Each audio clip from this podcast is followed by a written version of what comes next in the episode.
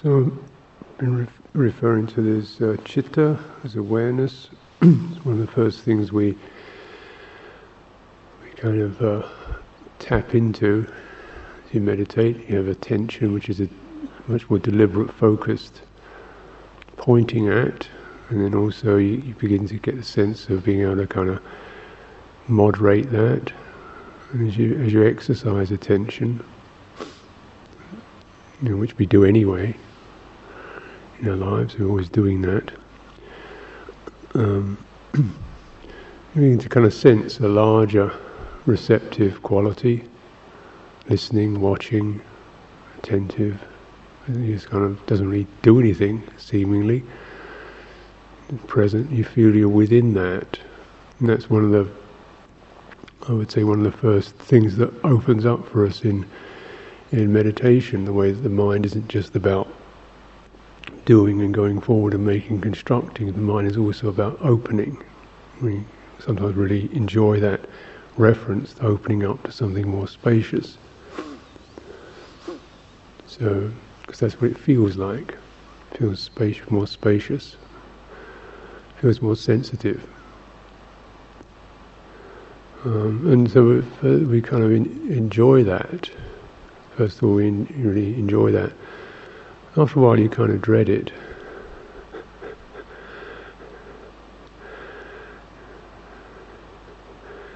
Because as you open up, then what becomes more apparent are all kinds of things that one's attention is able to skirt around. You can deliberately focus on this, focus on that, do this, get busy with that, shift this, hold that. When you stop doing that, and you kind of, wow, other things start happening that weren't deliberate. They're not deliberate, they're just kind of feelings, memories, perceptions, felt senses, moods, energies.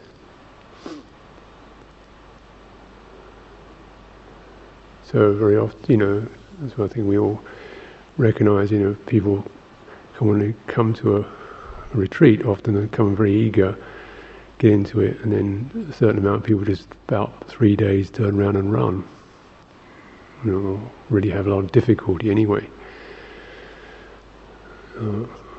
So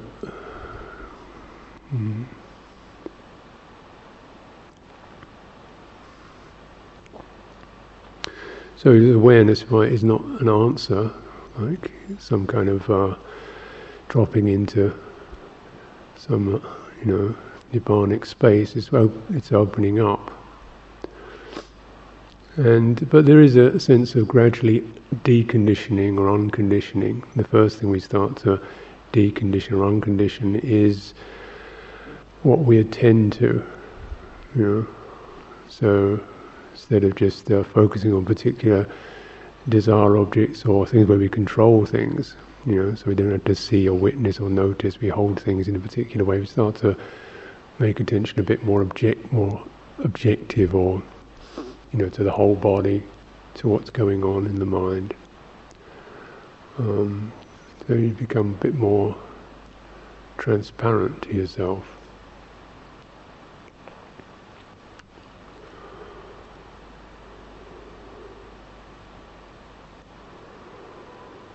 And it's really important then always to have this quality of the mind imbued with allowance, with goodwill, with however you want to put that, not as something we necessarily pump out, but as just the feeling of self-respect that comes with reflecting on precepts and harmlessness, on benevolence, on goodness, and that basic sense of that as a refuge, as a place to come back to.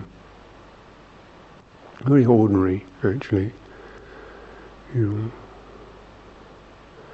might say, just remember, get in touch with that wish to feel well, to feel happy, to feel good, to feel relaxed, however it is for you, just that bit in you that can wish that.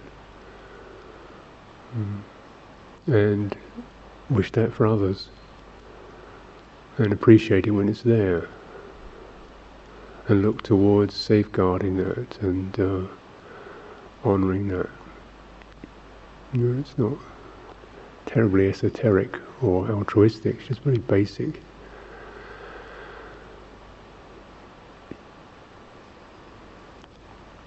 And we attune more to the deconditioning from the indifference or the lack of feeling or the constrictions in it. More broad level of feeling with, being with yourself through the ups and downs, through all of it.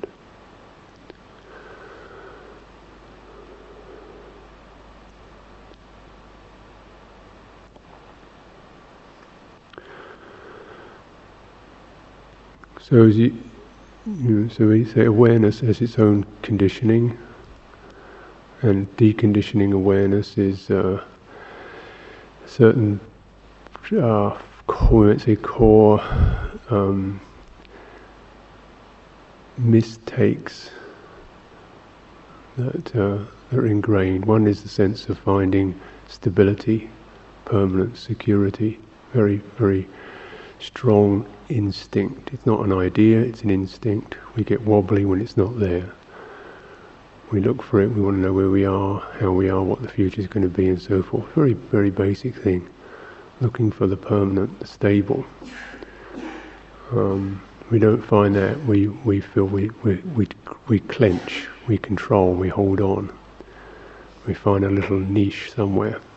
We build it, a piece of territory, because it's such a powerful nerve for us. Mm. How to decondition the awareness from needing that, also from happiness. Everything seeks happiness, well-being. When we don't get it, we feel miserable. It gets tied into our activities. Will this make me feel good, happy, so forth? Don't feel happy, don't feel good.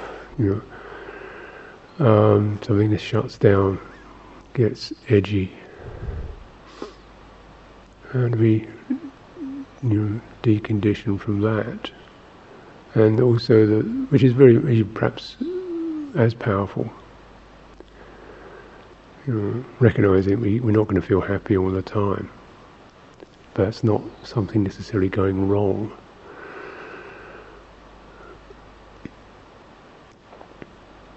And thirdly, the sense of self. So these are three signs: anicca, dukkha, anatta, the impermanence, the unsatisfactory, and not self. But they're different. Work at different levels of how awareness is conditioned. First, the level of, you might say, anicca is a perception. The perception. So the way that we tag things, the way that it's basically apprehended as solid, lasting, temporary, fleeting. How solid our world seems to be. Naturally, technically we can recognise it's just a moment at a time. But there's a nice idea, and at times we can be with that. Other times, that isn't really good enough. Something else you want to make something for operating. So there's perception and permanence. Then dukkha is a feeling. So, and then anatta is a realization. Anatta is not a perception; it's a realization. So really, you can't get the realization of anatta just from saying not self, because that's not a realization. That's a perception. That's an idea. So very often what can occur is one deconditions the mind to the sense of it's spacious, it's bright, it's luminous, so this is what you really are, or your true nature, or something like that. So there's still some kind of sense of meanness hovering around it. So you see how the deconditioning is gradated, the most difficult or the most profound is the realizational level of awareness. Perceptual level, we can probably recognize more consciously, more constantly, more comfortably impermanence, change, flux, comings and goings, beginnings and endings. And in fact, that's your basic training, isn't it, in many ways? You know, moment at a time, life have gone forth, all that kind of thing. And probably, I would have said in the time of the Buddha, much more so. Here we live in relatively, there's a perception of Cittaviveka as being a continuing thing. You know, with routines and days and monuments like me. Or something like that, you know. Roles and functions and nice stable sangha and all that.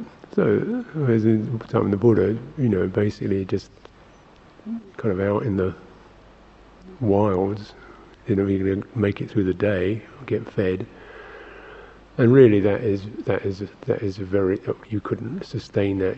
That wouldn't be the dominant impression of your mind and life at Citta. You might be bored with it. The ongoing stability of it gets boring sometimes or stale.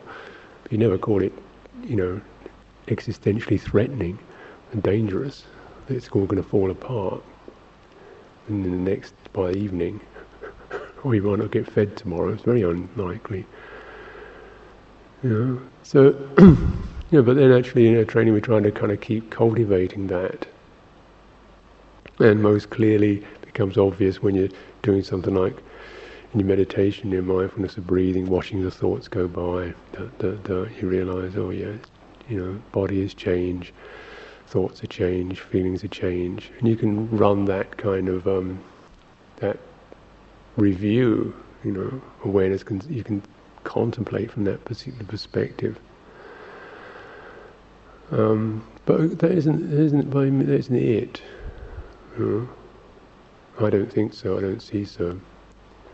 Because you're dealing with a really perceptual level, where awareness conditioned of perceptions in terms of forming realities. Doesn't necessarily deal with the felt sense of it. You know? So we can recognise, well, moods are impermanent, feelings are impermanent, they come and they go, which is true. But that isn't a dominant bit that we seek in feelings. We don't seek for permanent feeling, we seek for happiness in feelings. So it's rather like, you know, you could take a bottle of water and say, well, this is a litre, and it's cold, a litre of cold water. You'd definitely be quite accurate about that, but it wouldn't tell you anything about the taste of it, because it's a different way of apprehending it, isn't it? I mean, you could take a pane of glass and say, well, it's, you know, so wide and so tall, but it wouldn't tell you about the clarity of it, would it? So that'd be quite an accurate measurement. You know, it's a pane of glass, is so tall, so wide. But that isn't really the reason why you have glass. Glass, the dominant characteristic of glass really is its clarity. The most important quality of water is not, you know, how much volume it is, at least most of the time anyway, but whether it tastes clean, whether it's poisonous or not. So what I'm saying is you can form very accurate perceptions of feelings, as changeable, as ephemeral, but that isn't really the point. We all know that, but what we find it difficult is the quality of happiness, unhappiness in them. That's what knocks one around, that's what lifts one up. That's where the conditioning occurs. So, you know, you have somebody getting a tooth pulled out. Really, it doesn't take that long. But the intensity of the feeling is what counts.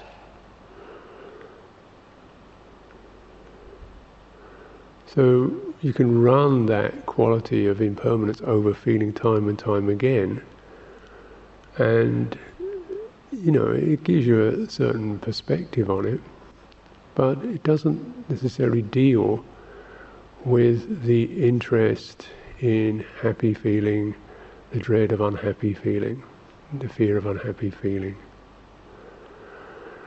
And all of the difficulties that occur, even more to the point, in terms of very, strongly disruptive feeling like fear, grief, rage, erotic feeling. You find, well, okay, because waving impermanence over it doesn't really.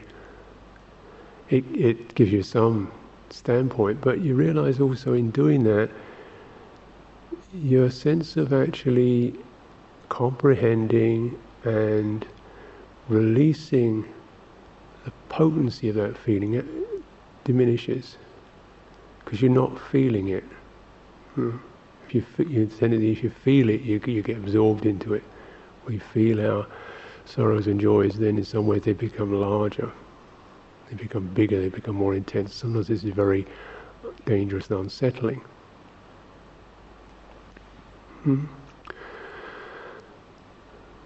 So, what I'm saying really is that the sense of witnessing feelings, however useful that can be, at least as a container, doesn't decondition their potency. And what can occur instead is a kind of slightly glazed or indifferent attitude gets put in. It doesn't matter because it will change. It's just a feeling. And then you get, it's kind of true, but you will live like that. Nothing matters, everything's just a feeling. Really? How does that go with wishing yourself well?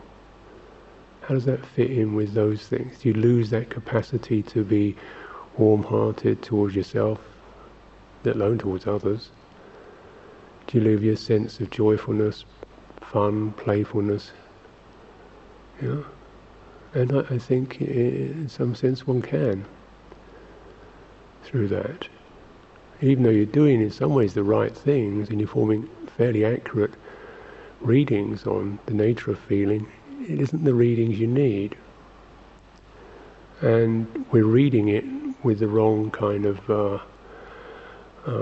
receptors. That is when the Buddha in his Anapanasati Sutta talked about a process of you might say relative release. So the beginning, the deconditioning process, and it talks about first the bodily aspect, calming, steadying the body energies, so you come more into the fullness of the body, the energy system. You feel steady and bright and refreshed in a bodily sense, calmed in a bodily sense, out of the staleness or the tension, and then you can spread, widen that through the whole body.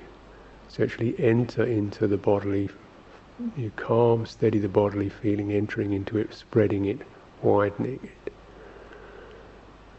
And through that, you kind of extend your bodily sense, your body energy. And so at the end of it is a kind of brightness actually, not a dullness or a lack of energy, but a brightness and a stability. Then he talks about the mind or awareness and the kind of energies, we might say sankharas. When I'm using these programs, processes, formulations, fabrications, the kind of, you might say, the emotive patterns, the fear pattern, the threat pattern, the anxiety patterns, the emotional readout, feeling constricted, feeling bright, feeling peaceful, feeling oppressed, whatever it is, and how these things are running, and not necessarily attributable to what's manifesting in the external world, but actually something kind of right there imprinted onto the emotional circuits. I think we're all familiar with that. Well, then it says, calming there. First of all, fully aware of piti, rapture, fully aware of ease. So it gets these two, sensitive to that, and then tuning into the psycho-emotional programs that are running, and tuning into them, and then steadying, calming them. But what he is actually pointing at, I already have an awareness that's resonant on an emotional level, an emotive level, on a feeling level. It's already endowed with the quality of a piti, which is an uplifted state, and ease, a settled, calm state. And that's the way he puts it, like in that. And then from there, you then begin to decondition. In other words, you don't decondition it apart from through that. I mean, you can sidestep it. You can get out of it. But you don't really enter it and decondition it unless without those. And those two do, they're not just only referred to in that particular teaching, but they're two of the enlightenment factors, with rapture and ease and tranquility. They're pretty much basic. And where do they come from? And do we experience that? And do we think it's not necessary? Because it's just impermanent also. So you can get into being a bit of an impermanence fanatic in a way. And how does that feel?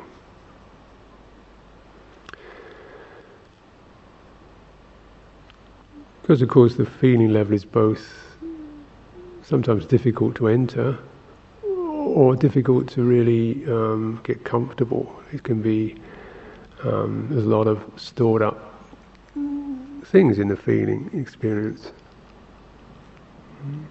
Things affect us.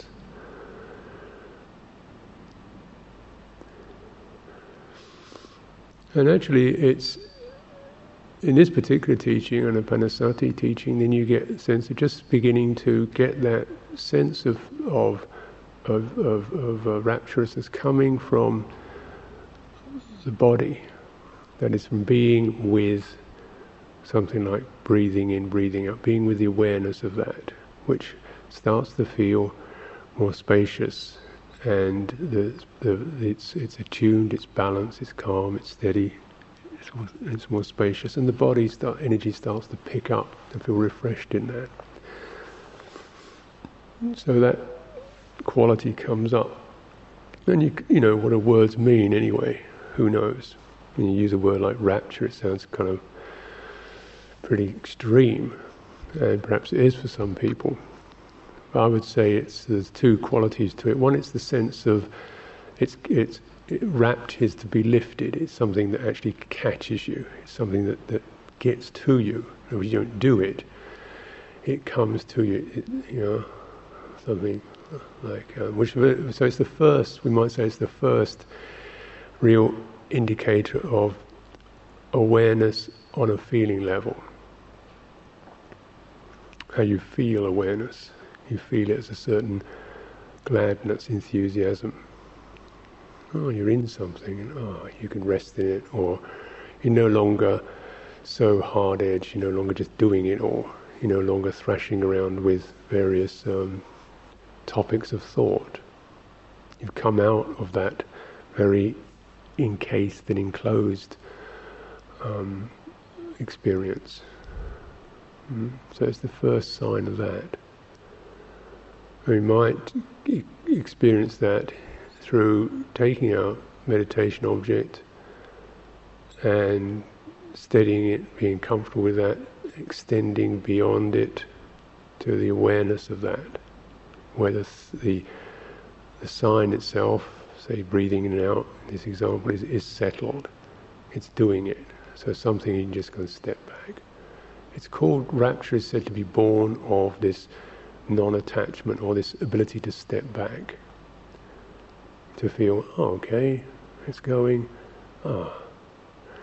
And it's the thing that, on an ordinary worldly level is when you're a skillful artist, craftsperson, athlete, whatever you're doing, you know your job, you do it well, you know how to do it, you do it, and as you pick up the tools, you get into it, it starts to flow. So although you're fully engaged with it, some bit of you can step back because you're no longer having to figure it out and find your way. So it flows. And this is the kind of experience, flow experience, that people get through various pursuits of one kind or another, and that's why people do it.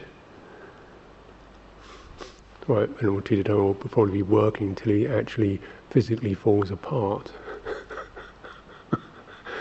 Because there's a kind of a flow that you don't have to figure it out. It's just, and to be in that space where things are happening, time seems to be irrelevant. So this is the quality of piti. But in this sense, we're really developing that, or looking to how that can happen.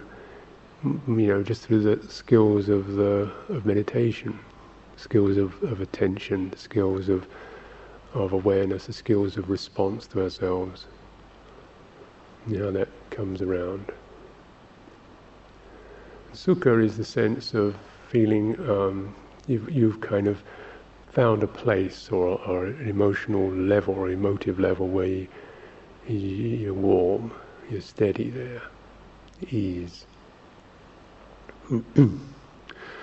So this deconditions awareness in certain respects, in that, for a start, when you can do this, you don't actually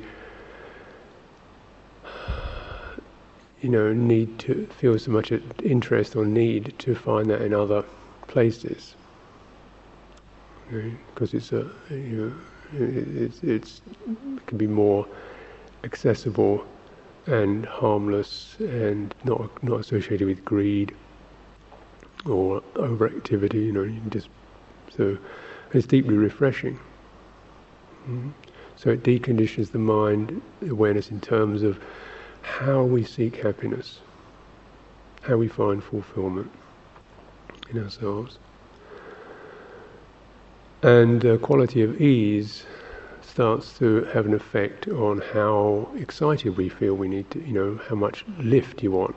Because after a while you think, oh, you just kind of settle, So you get a kind of a refinement of that, to the point which, if that process continues, it comes more towards equanimity. It's just spacious, open, not indifferent, but sensitive on the emotive level, and able to, if you like, extend that space over the whole ups and downs of experience. And this is considered to be a supreme enlightenment factor, so this is not a small thing by any way, but at least we begin to recognize the territory, what you're tuning into. You might say awareness as an emotional or emotive or a feeling sense.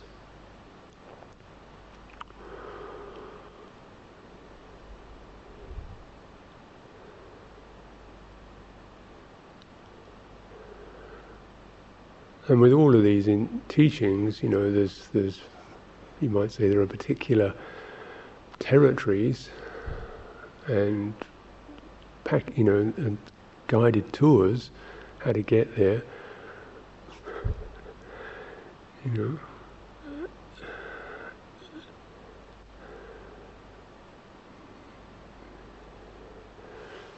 But it still remains a kind of individual process, where sometimes people need to actually, develop one way or another way, perhaps learn to feel things more fully, first of all. How I am with this, asking that kind of question, having that hint. What's it like to feel well? What's it like to wish well?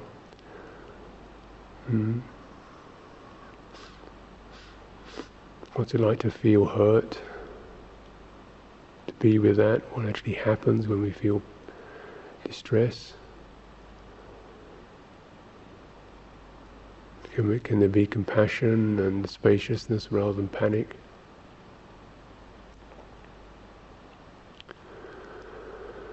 Or anxiety? And these, learning this is by not just the process of the ideas, is it?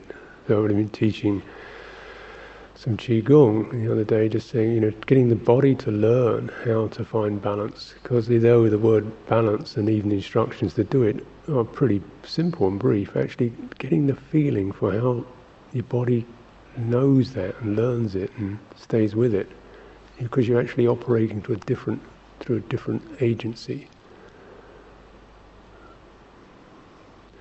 So sometimes it's just about noticing how you do what you do to make yourself feel happy. Go for a walk, do something, draw something, talk to somebody, play with something, fiddle around, have a bath, whatever you do, So, here we've got this kind of level of safety in terms of precepts and harmlessness, and you just explore what it's like to,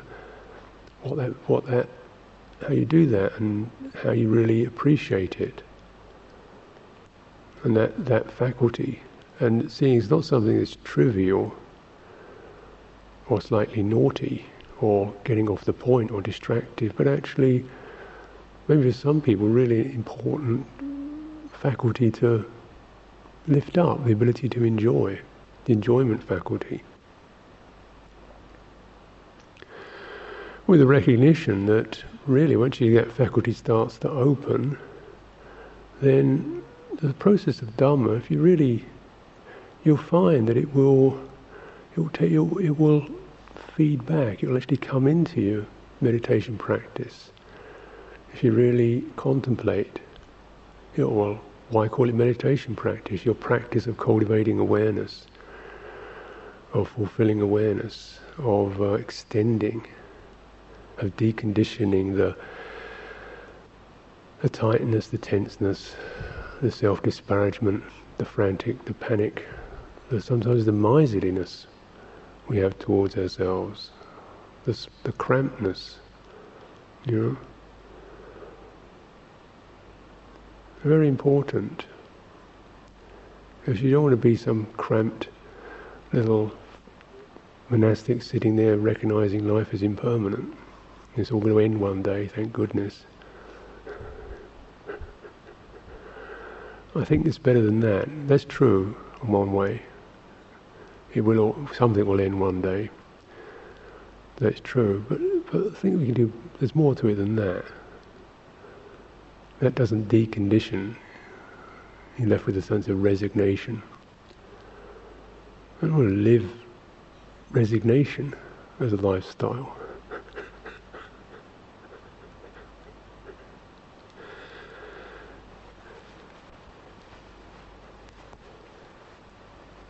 But when we enter this area, then of course there can be a lot of passions and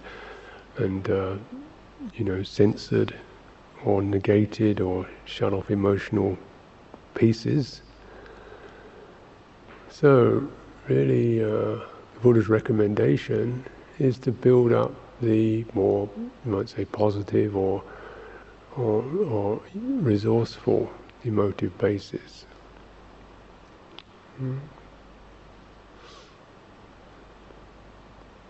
And in terms of formal practice and retreat, then which isn't by any means, as far as I can see, the end of the story or the whole of the story, but this is what we're doing right now, training in right now.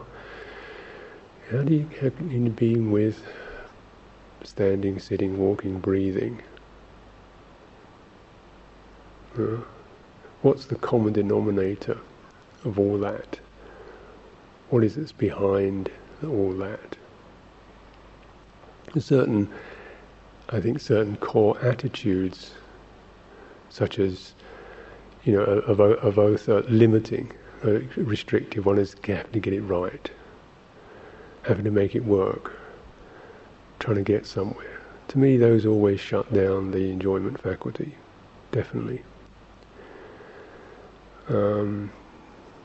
Feeling over dutiful or responsible, that definitely shuts it down.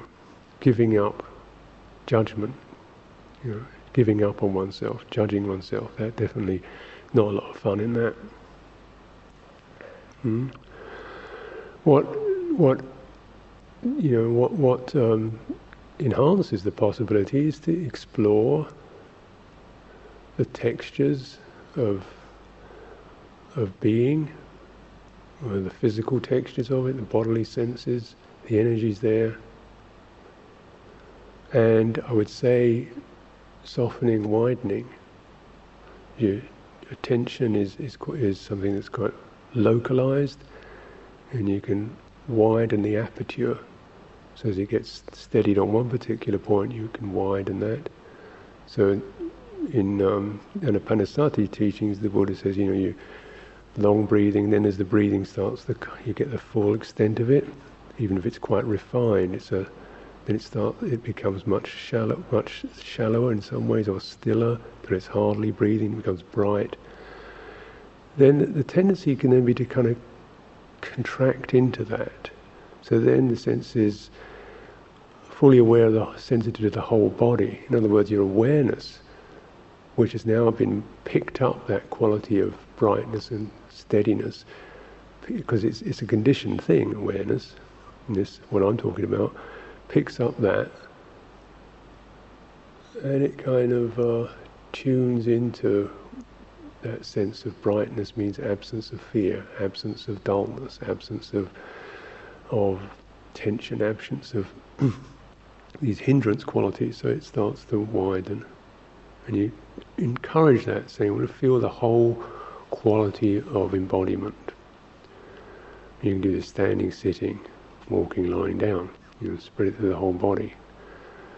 So this is definitely a pathway to the experience of rapture and ease, because you get a sense of the whole body, and then you get a sense of something around it, something always bigger than that. And that's where the sense of being held, being lifted, being within, in a way that's not kind of tightly clenched, but like a pleasantly, like being in the sea, you might say. And so there's this sense in which the quality of uplift starts to occur. You're not doing it anymore, or the doing is very simply just staying on track, staying with it, tuning in.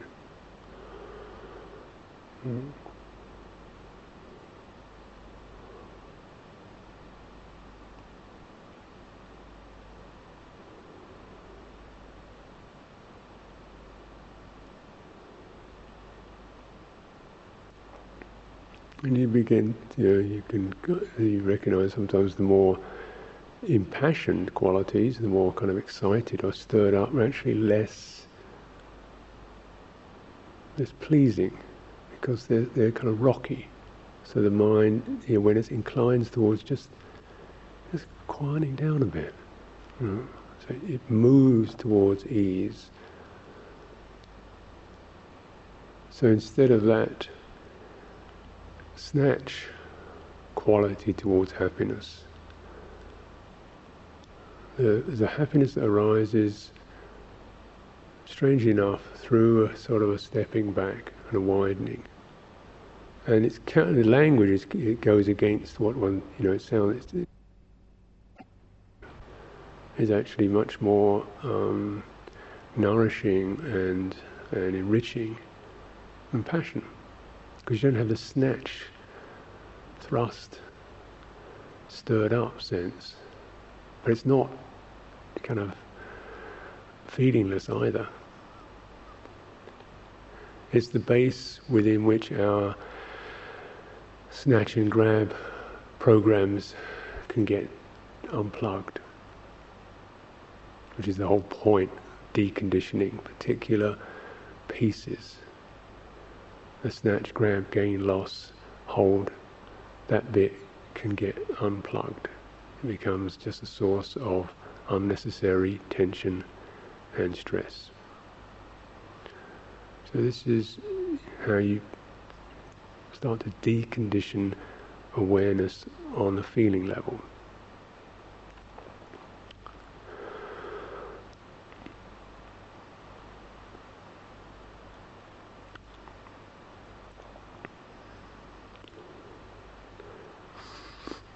So find your way. It's not. It's funny though. This is very. I would say. I think essential actually. It's also something you can't get by snatching it. You know? It's both desirable, but you don't get it through tanha. You get it through careful sense of motivation, chanda, which means I'm interested. I'm curious, I want to feel this out. Where is the feel good? Where do I lose it? Where do I find it? What's that little ember? Can it be enjoyed? Can it be treasured, however small it is? Can it be, you get a picture of it, and then can you linger in it, play with it, extend it?